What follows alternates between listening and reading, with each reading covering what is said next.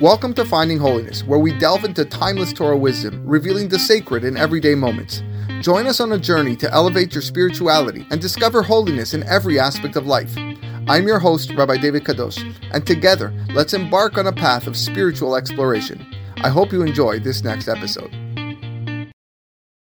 And we are live. All right, everybody. Erev Tov, welcome. Glad to have everyone back, munching down on some uh, delicious food. Chazaku Baruch for uh, coming here online, uh, in person, coming online, listening to us. It's, uh, it's always a, an honor to, to, to give Torah classes on Thursday night on the Parashat Shavua. We want to thank our, our dear sponsors. Uh, tonight's class, Mr. and Mrs. Uh, Maurice Buzaglo, who sponsored the shiur in memory of his mother, Esther Buzaglo. The words of Torah we say this evening, Bilu Nishmatati Nafshat Zerura Yitzrora Hayim. Parashat Tetzaveh, uh, and as well Shabbat Zachor this week. Parashat Tetzaveh is uh, known for a few things. Obviously, the main subject matter is that of the, the, the clothing of the Kohen Gadol. That takes a large part of the parasha. The beginning of the parasha is the commandment of lighting the menorah with pure olive oil. That's what we're going to spend most of our time discussing today. Um, but it's also known to be the only parasha since Moshe Rabbeinu's birth, not to mention Moshe's name. This is uh, this is this is the parasha where we don't find Moshe's name, uh, al- although that it is hinted in a few places. But Moshe's actual name of Moshe is not mentioned. Uh, there are different uh, reasons brought down to why parashat Tetzaveh. So, of course, the the reason why Moshe his name is not mentioned in, in, in the parasha is actually takes place in next week's parasha, parasha Kitisa, after the uh, story with the golden calf. Moshe Rabbeinu was pleading with Hashem to, to forgive Am Yisrael for their sin. And he said, I need you to forgive me. If not, if you're not going to do so, erase me from your book. Erase me from your book. That's what he says. And um, so Rav Ovadia Yosef, Zecher Tzadik Bracha, famously writes in the Sefer, Misifrecha is Misefer, Misefer Kaf. You take Misifrecha and you divide it into twos, Misefer Kaf, the 20th Sefer, the 20th volume. Of, you look at the 20th parasha that we're in, is Parashat Tetzaveh. All right, and that's, therefore, I was already hinting, Misifrecha is Parashat Tetzaveh. Uh, I heard another answer that I want to share with you. Uh, of course, Moshe Rabbeinu gave this on condition, but still, Hakadosh Baruch Hu says, ah, the words of the Sadiq comes out, he's gotta, he's gotta come through with it. But Hashem's eyes, okay, let me see if I can delay it. Let me see if I can delay it. So when it happened in Parashat Kitisa, he delayed it to the next week. Uh, Vayakel, and then uh, after Kitis, after Vayakel, he delayed to Pekudeh. He kept on delaying, delaying, delaying until he went all the way around the cycle. Okay, and the last opportunity he had to erase Moshe's name from the Sefer Torah is the parasha before Kitisa, which is Parashat Tetzaveh, and that's why uh, this is the uh, one of the reasons I saw why Moshe Rabbeinu name is omitted. But I want to focus today on the beginning of the parasha.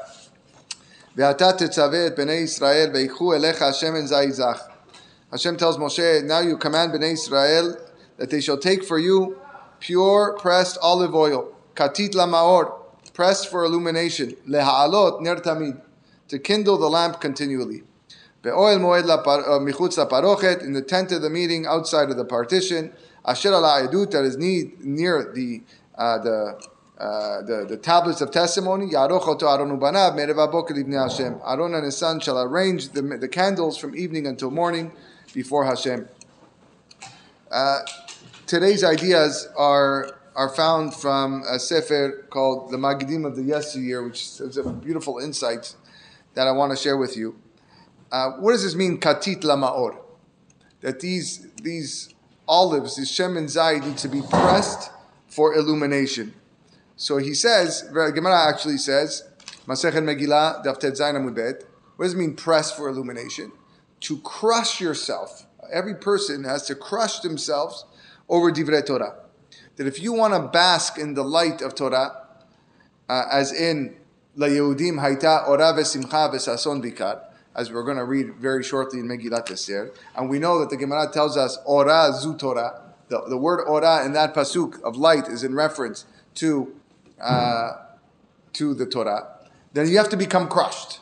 You have to invest all of your time. You have to invest all of your effort over the words of the Torah. There was once a Jew who went up, went up to the Kotzker Rebbe, and he says, "You know, Kvod Arav, I notice that you remain a lot in the in the Bet in the Bet Midrash in your own little corner. Why don't you go outside, go to the world, and go rescue these lost souls, people that are suffering? There's so much to be done. Why do you remain secluded?" So he explained with a parable. He says, you know, there were once three wealthy individuals that were arrested and thrown into a very dark, cramped prison. And uh, there was, it was actually nothing more than a pit. It was a hole in the ground. And you can imagine the tortures, time that they went through. And, uh, you know, being a, being a government prisoner in those days was very difficult. Uh, two of the men were very clever, but one man was a fool. And the guards used to pass some food into a hole in which the men, you know, they languished. Uh, the foolish guy, unfortunately, because he was a fool, he couldn't, it was so dark, he couldn't find his way to eat the food. He was a fool. He just didn't know how to eat, couldn't see anything. And, uh, you know, every time he would take, the food would fall, couldn't even put it in his own mouth. So one of the guys who was wise, every day would help him find the food, feed him, just so that he can, uh, that he can survive. All day long, he, he, he helped his inept uh, uh, cellmate guiding him. And the third guy just kind of stood there on his own. Yeah, thanks. The third guy just kind of stood there on the side, paid no attention. Until one day, the second guy, the, the wise, one of the wise guys tells the other wise guy, he goes, listen, we're here suffering together. We're in this, uh, the hole. You must have noticed that I'm helping the guy putting food in his mouth, and you're just saying on the side, why have you helped me? Why are you not help me bring the food to help this guy? So the guy says, Let me tell you why. I'm just sitting over here. We're in the dark. This hole is total darkness. And when darkness is in control, we can't see a, th- we can't see a thing. And event, what you're actually doing is you're toiling and you're working for no purpose. You are investing hours and hours and hours trying to teach him how to eat and how to move. And it looks like nothing's ever going to work because the guy's a fool. He's already been here several weeks. He still doesn't know how to eat. But me, on the other hand, while you're doing this, I'm slowly digging a hole in the wall with my fingers. Because as I get closer and closer, I know I'm going to reach a point where I'm going to reach outside. And a little light is going to penetrate through that little hole in the wall, and a little bit of light dispels a great amount of darkness. And then we're going to be able to see what we need to see. In other words, the Rebbe was saying, says, you guys do what you need to do. Let me do, let me do what I need to do to bring Torah down into, into this world, into this world. What was the first thing? Ora, the light of the Torah. We have to dig to get the light. We have to dig. We have to press ourselves. We have to crush ourselves. Because if there's light, if there's ora, then you have simcha and sason vikar. Then you have gladness, then you have joy, then you have honor, all because the light was able to penetrate. How do we illuminate ourselves with that light? Simple. We crush ourselves over Divrei Torah, we toil over the, the words of Torah, we engage in them very strongly. Another interpretation of this idea of crushing yourselves over Divrei Torah is to literally crush yourselves. Well, not literally, we don't want to crush ourselves, but we crush our ego we crush the I of ourselves. We subdue our arrogance. The Chachamim tell us that the when a person is all about the I, then the Torah doesn't find a way to penetrate through him. Throw away your I, and when you learn Torah, that's what you have to learn. Find a way to nullify your arrogance and your your uh, your ego.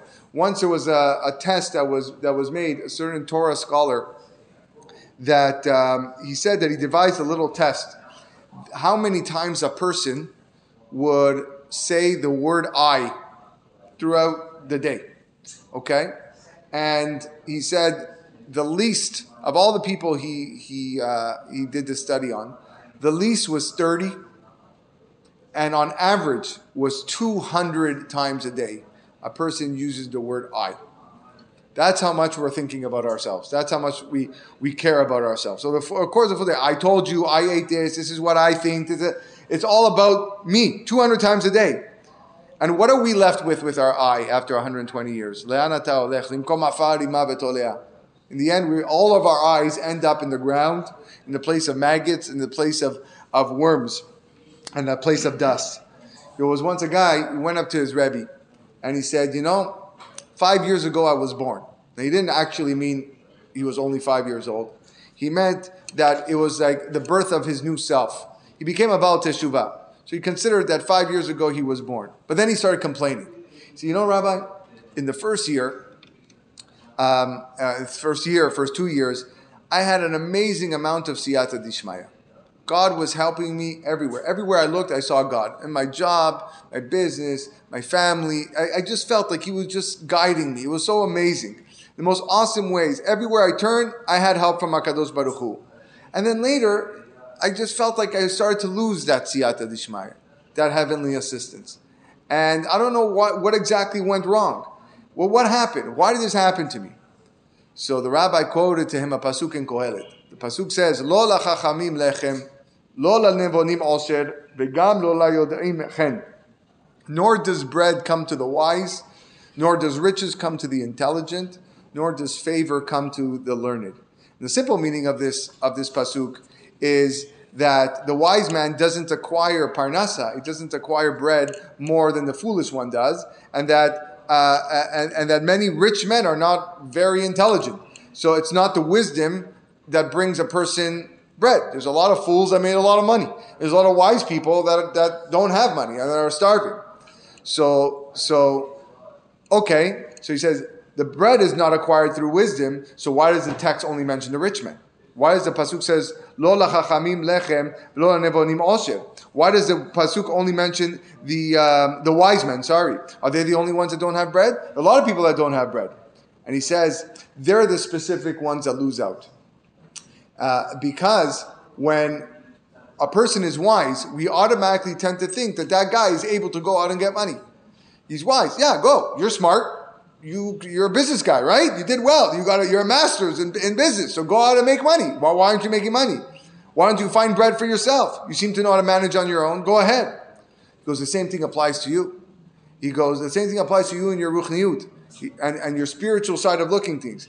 At the start of your rise to spirituality, when you first became about Teshuvah, you thought you didn't arrive yet. You were still on your journey upwards. Ah, what, what's there to explore? you still felt lacking. You still felt the need to connect to Akadosh Baruch Hu.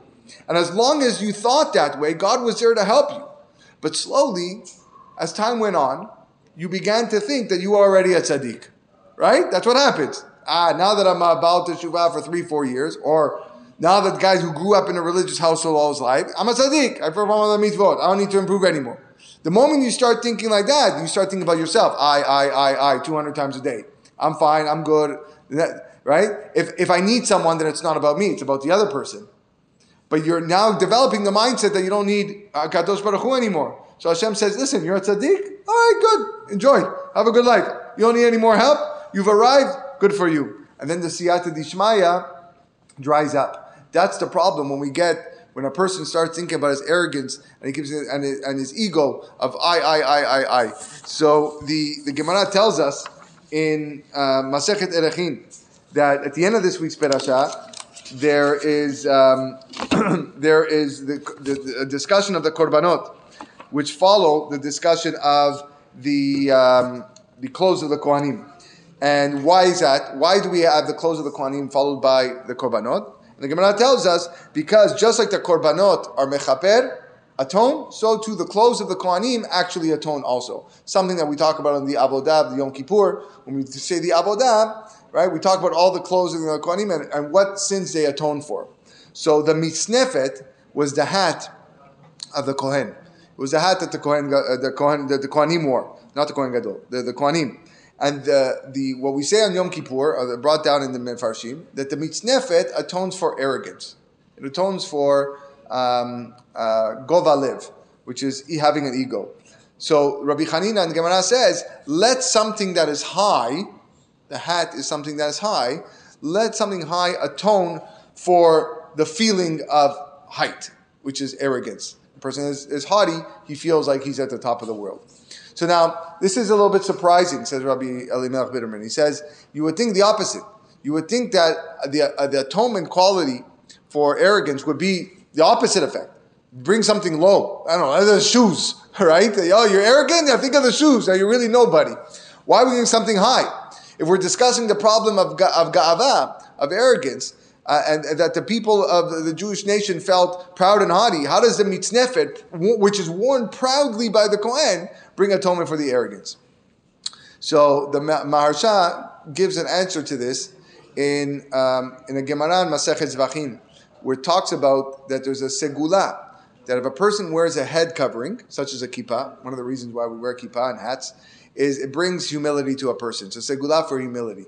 The Gemara Masechet Shabbat, Daf Nun Vav, uh, Daf says that the astrologers said to the mother of Rav Nachman Bar Yitzchak, listen, we see in the stars that your son, he's going to be a ganav, he's going to be a thief. We see this in the stars, it's going to happen. So what did she do? She wanted to protect her son. She didn't want her son growing up to be a thief. So she had her son wear a head covering. And that, she would tell him, you cover your head, and you're going to have fear of Hashem, you're going to have Yirat Hashem, Yirat Elokim, and, and pray that the Yetzer Hara shouldn't rule over you. Now, he didn't really know why he, she was so worried about this. He was a good kid. But this is what the mom kept on telling him, make sure you wear your head covering. One day, Rav Nachman Bar Yitzchak was sitting under a tree and he was studying Torah. And a wind came and blew off his cloak that covered his head. He blew off his back then it wasn't kippot like this. It was like a scarf. Right? It blew it off his head. Okay. All of a sudden, the Yetzer Hara overcame him. He looks up and he sees that there's dates on the tree. He climbs up the tree like a like an animal, like a monkey, grabs the dates that aren't his, and starts eating the dates. And he stole. He stole from trees that, that weren't his. Right? So we see that indeed that that head covering protected uh, Rav Nachman Bar Yitzchak. So it, it humbles a person before Hakadosh Baruch Hu. It saves him from the Yetzer Hara. Uh, that makes people arrogant and haughty and free to do whatever they want. That's one way of saying. Therefore, the mitznefet, which was the head covering, okay, acted as that symbol as fear of heaven to protect the person and say, hey, there's someone in front, uh, on top of you, kind of like why we have the kippah now. Keep yourself low. Don't be too arrogant. That's one way of answering the question. Another way that answers the question is that the mitznefet was a symbol of pride, atoned for gava, because the way to overcome a negative gava, a negative form of haughtiness, is to acquire a positive form of gava. The, the, the Pasuk says um, about Melech Yoshafat in Divrei Yamim, libo bedarchei Hashem. That his heart was elevated in the ways of God. So there is such a thing as govalev, as arrogance, when it's for the sake of Hakadosh Baruch Hu. The Baal Shem Tov writes, why is it that Adam was the only human being that was created alone? All the other creations, okay, there was multitudes, but Adam was created by himself. So he says, because he wants, we, uh, the Baruch Hu wants all his descendants to say that the world was created for me. Nivra bishvili. The world was created simply was dependent on me. Because the Yetzer Hara is telling you you're not worthy. You're not worthy to perform mitzvah. You're not worthy to serve Hakadosh Baruch Hu. And that's why that's when you have to use Ga'ava and, fight him and say, no, I'm wor- I am worthy. I'm worthy to be one of God's children. I'm worthy to be a servant and to serve him with happiness and as well with Yir'ah. And the truth is that's not Ga'ava. That's actually the ultimate. That's the ultimate humility. People think that humility is uh, you know, feeling low about yourself, feeling unimportant. General, the, the, genuine humility is when a person actually believes that his tefillot are going to be uh, de, uh, are desired, and his Torah study is going to be cherished by Hakadosh Baruch Hu, and that he's important to Hashem. That's that realization is what's what's humbling. The awareness of Hashem's greatness humbles a person, and it's, it's like a holy gava uh, simultaneous with with actual humility. So if you look at the menorah the main lamp of the menorah the, the, the, uh, was the middle one. Ve'asita nerotea shiv'a, Pasuk says, make seven lamps, ve'e'ela et nerotea al ever panea, and light them towards the middle one, towards the face, which is the middle one. So the Chachamim explained that all the lamps were actually bent and facing the one, the one in the middle. So see, the middle one was the most significant. The middle one was also the smallest branch. It had to be the smallest branch because if the other ones had the curve, that means it must have been taller to the, than, than the middle one. So we see that's the reason. The middle branch is important because it represents this trait of being small, of being humble. The one who considers himself the smallest, that's the one who's considered the, uh, the greatest. Of course, we don't have to mention uh, last week's parasha, the dimensions of the Aron being all half dimensions. Okay, it was uh, two and a half amot long, an amah and a half wide, an amah and a half high. Because when it comes to Torah, when it comes to spirituality, you can never consider yourself to be complete. You're always half there. Always consider yourself half there. I learned uh, the whole shas, you're only half there. I learned uh, every day of my life chazak, but you're only half there because that brings you a sense of, of humility. The month of Adar that we are in now, the Chidushei HaRim stands, it says it stands for Aluf Dar Rash, that Hashem, the Aluf, Alufi, Hashem dwells with the Rash. He del- dwells with the, the humble ones. And among the traits of, of, of those people who are humble is Shom'im Cherpatam Ve'ena Meshivim.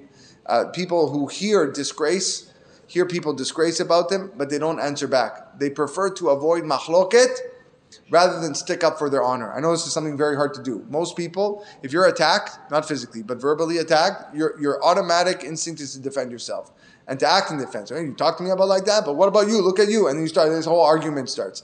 But a person that is actually able to swallow, that's the meaning of swallowing your pride. That's where it comes from. I'm swallowing my pride, I'm not answering back.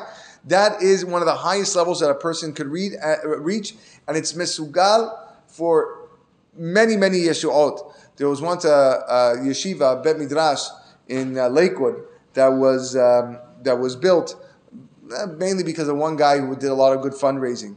And uh, because he did all the fundraising, he made the rules of the Bet Midrash. So he made a rule, and he insisted no talking during tefillah. Okay, it's a good rule to have. No talking during tefillah. Uh, but each week before the, the reading of the Torah, he went up on the bima. He said, "Rabotai, in this Bet Knesset, no talking during tefillah." Every single week he went up. Uh, now, some people in the Bet Midrash, hey, wanted to talk. Okay, I want to talk. The whispering over there. I didn't appreciate these weekly announcements. Right? You, you know exactly how it feels when someone says, "You tell me to talk, no, stop talking," and everyone starts getting upset. They didn't appreciate these announcements. Right? And every week they would say, uh, the guy would get up, say announcement, Skoya, Skoya, yeah, yeah, making fun of him, poking fun of him. And these these jeers, they, it bothered the, the Gabbai, it bothered him. And um, but he kept on going. One week, the insults that were flying his way, it really, really got to him. They were penetrating him harshly. And, and, and finally, who you tell us what to do? You tell us to be quiet. Just because you have a loud voice doesn't make you any better than us. We also have a loud voice. And he starts screaming, screaming back. The guy comes down from the bima. He's, he's, he's shamed. He's, he's insulted. He didn't answer back. But at that moment, he went up to his dear friend. His name was Aaron Deitch. And he went to Rav Aaron. He says, listen, he goes, in the merit of the shame that I just endured, in merit of that silence, Hashem is going to help you give a child. Rav Aaron went 17 years without a child. And he goes, I, am staying quiet because I want you to have, uh, I want you to have a child. The following Shabbat, the Gabbai went up to the Bima and he said again, in this Bet Midrash, we don't talk, but he didn't have that koach anymore. He was still so insulted from the week before. A short while later, he decided, you know what, this place is not for me. And he went and he left the shul. But he kept up with his friends. One day, on the yahrzeit of a very big uh, tzaddik, Rav Aaron went up to his friend and said, Listen, come with me to the kever of this rabbi. Okay, we're going to go pray. We're going to pray for children, a lot of uh, Yeshuot.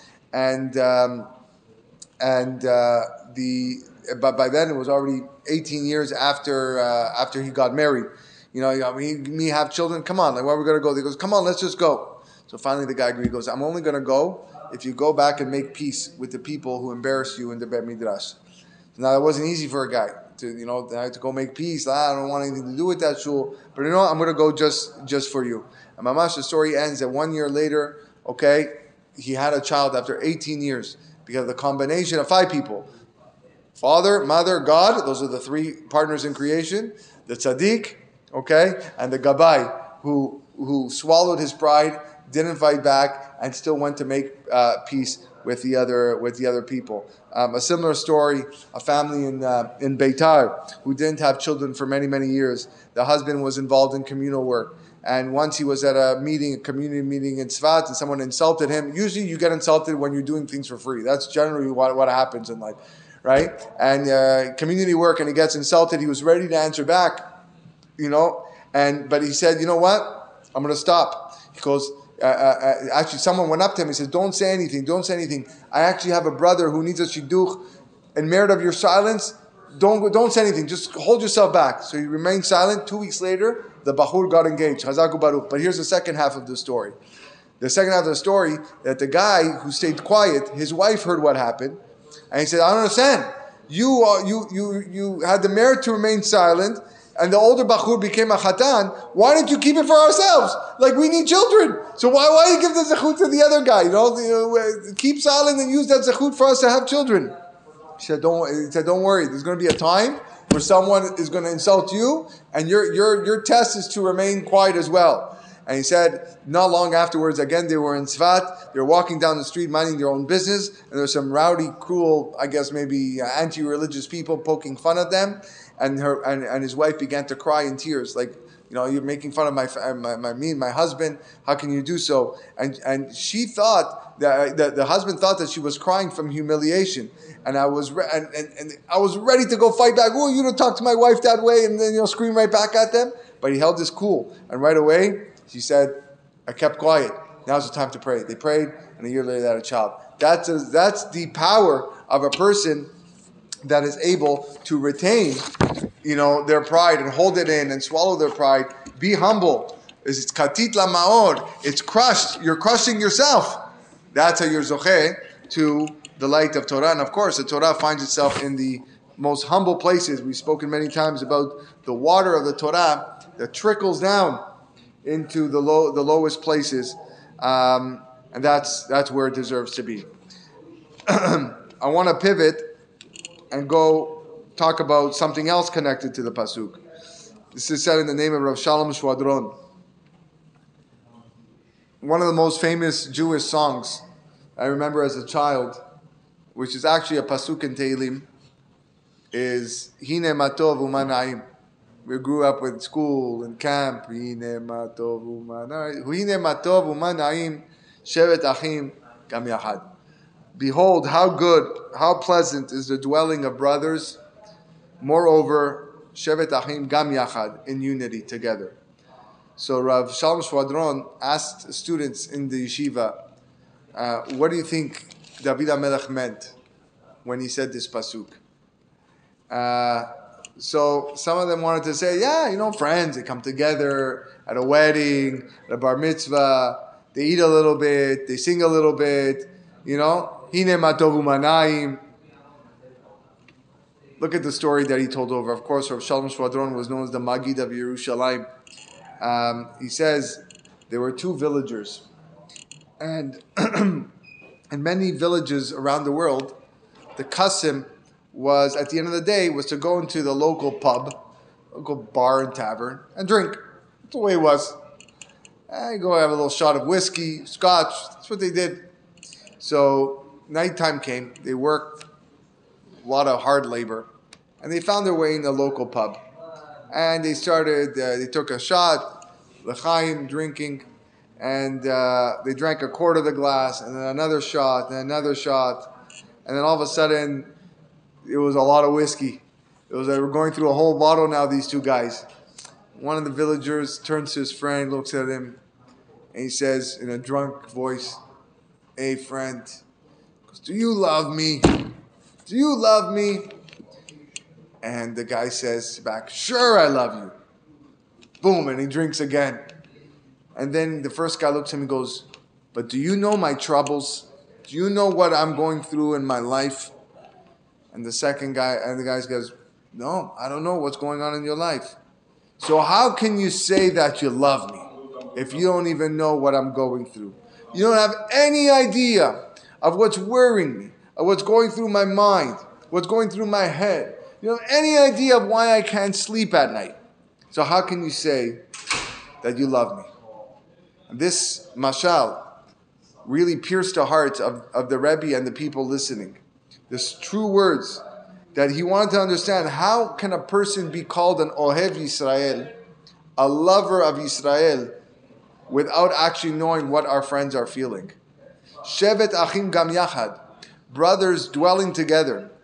At the very least, if you're living together, if you're connected with each other, at the very least, know what your brother is feeling. Know what he's going through, what's troubling him. Sense the pain of his heart. Understand what's on his mind. That's the minimum requirement for Shevet Achim Gam Yachad. But says Rav Shva- Shvadron, there's a higher level of Shevet Achim Gam Yahad, of brothers living together. It's, it's common knowledge that when twins uh, are born, even from very young, they often identify with each other's needs. One cries, the other one cries. Nothing happened to the other one. Only one of them got hurt. But ah, he sees his brother crying, so he starts crying. Uh, so even as babies, brothers have a gam yachad relationship, and each one is sensing their pain and crying along with him. But Moshe Rabbeinu, his gam yachad was exponentially greater than this. It was literal, and we see it in this week's parasha. Two brothers, Moshe and Aharon. The pasuk says, "Ve'ata tetzaveh bnei Israel." and you shall command Bnei Israel, veikhu elecha, veikhu elecha, and they shall take for you shemen zaytzach, pure olive oil, katit lamaor, pressed for illumination. Why does the pasuk say veikhu elecha? Take for you. Hashem's talking to Moshe. Speak to Bnei Israel, take for you. Was the oil designated for Moshe? No. The oil was designated for Aaron. Who was the one who was supposed to light the menorah? It was Aaron. It should say, Veichu la'aron achicha. Shemen zait katit lamaor. What's Veichu elecha? It was Aaron's, uh, his brother who lit the menorah. It's a famous question. It's a question that's asked by the Or HaChaim, okay, another, uh, another Mefarshim in the Torah. This is what the Chachamim explained. In Parashat Shemot, Moshe Rabbeinu declines to go to Mitzrayim. Doesn't want to go. Shelach na shlach. Please Hashem, I can't do it. I have the speech impediment. We spoke about that in the class. Giving all excuses. They're not going to believe me. Whoever you want to send, send. This is not for me. And the Torah tells us, Vayichar af Hashem Moshe, that the wrath of God came on Moshe, and he said, Halo, Aaron achicha imach? Isn't Aaron your brother with you? I, I, um, I'm forgetting the words. Uh, something along those lines. I know that he's going to speak on behalf of you. He's going to meet you, and he's going to he's going to happily do it. Your brother Aaron is going to be the person who's relaying the message, which is exactly what happened. Um, and at that moment, Moshe Rabbeinu was was was punished that he would not be the Kohen, but rather he's going to be the Levi, and Aaron was going to be the Kohen. So Rashi on that pasuk cites two opinions. Um, Rabbi Yoshua ben Korcha says in the Gemara that every time the word Vayichar Af Hashem is used, every time that God flared in his anger, there's always an, a lasting mark, a punishment that's coming down. But Rabbi Yoshua ben Korcha says this was an exception. He said that Moshe Rabbeinu didn't get punished. God was really upset at him, but he didn't get punished. Rabbi Yosef argues with Rabbi Yoshua, and he says, no, Moshe got punished. He got punished here. There is a mark. What's the mark? Halo Aaron Achicha Levi. Your brother Aaron, who was a Levi, no longer is going to be a Levi. He's going to be the Kohen. You were meant to be the Kohen. You lost the uh, priesthood as a result of this. I intended that the Kehuna would come from you, but now it's not. Now that you angered me, now you're going to remain uh, a Levi. He will be the Kohen, you're going to be a Levi. So, Shelach na beyat tishlach, that statement by, by by Moshe was he, he, he got punished and he lost the kehuna to his brother Aharon. What was Moshe Rabbeinu's response to that? How do you react? Oops, I made a big boo boo. right? What do you do? Your brother now is is the guy who is serving Akadosh Baruch in the in the most amazing ways possible, not you, and knowing that it could have been you. Let's look at those three psukim in Tehillim. Hine matov uma na'im shevet achim gam yachad. Again, behold how good, how pleasant is the dwellers of brothers, moreover in unity. Keshemen hatov al harosh yored. Like the precious oil upon the head, running down upon the beard. Zekan Aharon, like the beard of Aharon, sheyored al midotav running down on his garments. Ketal Chermon sheyored al harere Sion, so too does the dew of Hermon descend upon, upon the mountains of Sion. Who were literally Gam Yachad together? Moshe and Aaron. What does it mean? Keshemen hatov ala rosh yored zakan, like precious oil running down upon the beard, the beard of Aaron. This is the oil that Moshe Rabbeinu used to anoint Aaron, and that oil ran down his face to his beard. Now, why is the word zakan t- mentioned twice in Tehillim? It says, Keshemen hatov ala rosh yored ala zakan, and then zakan Aaron. Why is it mentioned twice? Just say Ala Zakan. Okay, we know. It's, Aaron. Aaron didn't have two beards. He had one beard. So Midrash tells us the first one, the first mention of Zakan is Moshe's beard. The second one is Aaron because it says Zakan Aaron. What does mean Moshe's beard? Tell us? Chachamim explained that when Moshe was anointing Aaron to be the Kohen Gadol, to be the priest, and the oil was running down Aaron's head, down to his beard, Moshe grabbed his own beard with a sense of actual physical pleasure as if he was the one that was experiencing this phenomenon. He was totally, intensely involved in this, that he was grabbing his own beard. And he felt like the oil was coming down on his beard.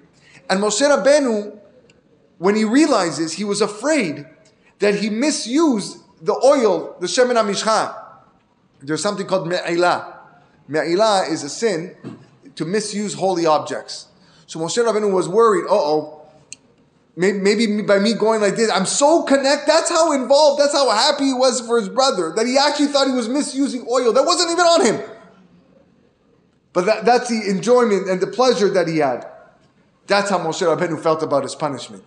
He didn't sit in the corner to mope and complain and say this is not fair. I'm starting. I'm starting my own uh, shul. I'm starting my own religion. I'm getting out of here. Who is he to start? No. What about me? No. I'm here. This is what he felt. He anointed his brother, something that was taken away from him, and he was so happy. He was so filled with pleasure in his brother's happiness that he thought he was committing me'ilah. And that's the meaning of the pasuk. Kishem atov yored al zakan. It was Moshe's zakan. It's unbelievable. Do we have any idea? Do we have any inkling on what an exalted level this is of Moshe Rabbeinu?